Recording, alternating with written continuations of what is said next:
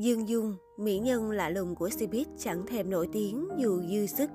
Nhan sắc có thừa, diễn xuất thuộc top đỉnh nhưng ác nữ Dương Dung lại chọn cho mình con đường đi khác biệt, không tham địa vị và sự nổi tiếng.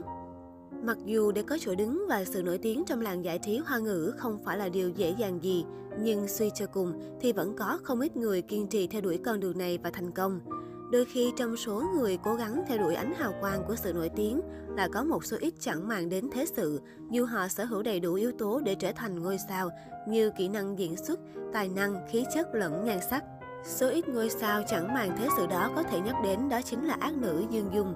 Dương Dung sinh năm 1981, người đẹp họ Dương từng góp mặt trong nhiều bộ phim điện ảnh và truyền hình nổi tiếng như Lục Trinh truyền kỳ, Vân Trung ca, Chế tạo mỹ nhân, Thời niên thiếu của bao thanh niên 2, Cung tỏa Châu Liêm, Tiếu ngạo giang hồ 2013, Thần điêu đại hiệp, phim truyền hình 2014, Tỏa mộng lâu, Truy tìm ký ức, Thần chung quỳ tróc yêu ký, Cảnh khuyển đến rồi.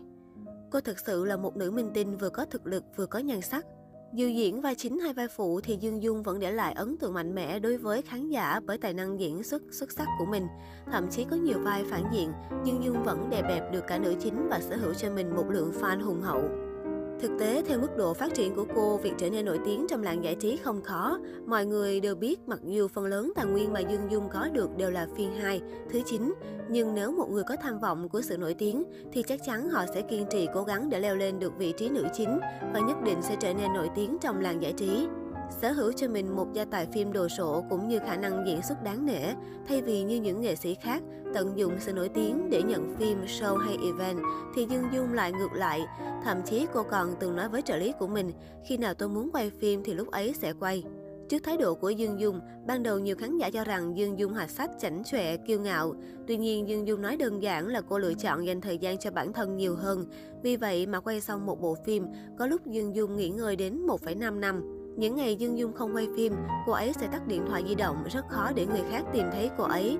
Dương Dung cũng sẽ dành thời gian đến phòng gym để rèn luyện sức khỏe. Việc này cũng là vấn đề làm khó rất nhiều đạo diễn yêu thích diễn xuất của Dương Dung. Nếu đưa ra lời mời Dương Dung đóng phim trong giai đoạn cô đang nghỉ ngơi, chắc chắn nữ diễn viên sẽ từ chối, trừ khi vai diễn đó đủ hấp dẫn để lôi kéo Dương Dung quay lại với công việc. Còn nếu Dương Dung đã không thích thì dù tăng cát xe bao nhiêu, cô vẫn từ chối. Nhưng Dương Dung dường như là một ngoại lệ.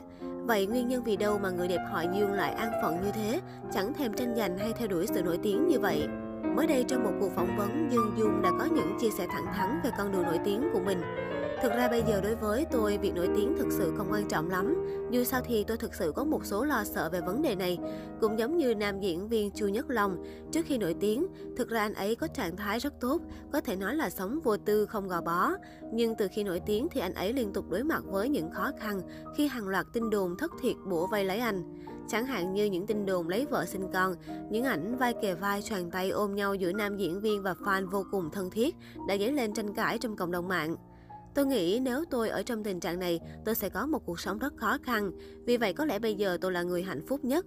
Phải nói rằng là một ngôi sao tôi thực sự phải nghỉ ngơi nhiều hơn người bình thường Vì nhất là sau khi việc mình nổi tiếng Nhiều việc làm trong quá khứ của mình sẽ bị mọi người phóng to và soi Suy cho cùng, ngôi sao cũng là người Và không ai muốn cuộc sống riêng tư luôn bị nhòm ngó Thật ra ai cũng giấu kín một khía cạnh mà họ không muốn biết trong góc trái tim mình Ngoài ra trước đó, Dương Dung cũng từng cho biết rằng đối với cô, tiền không quan trọng và cô cũng cho rằng thực sự không cần lãng phí cả tuổi thanh xuân vì tiền.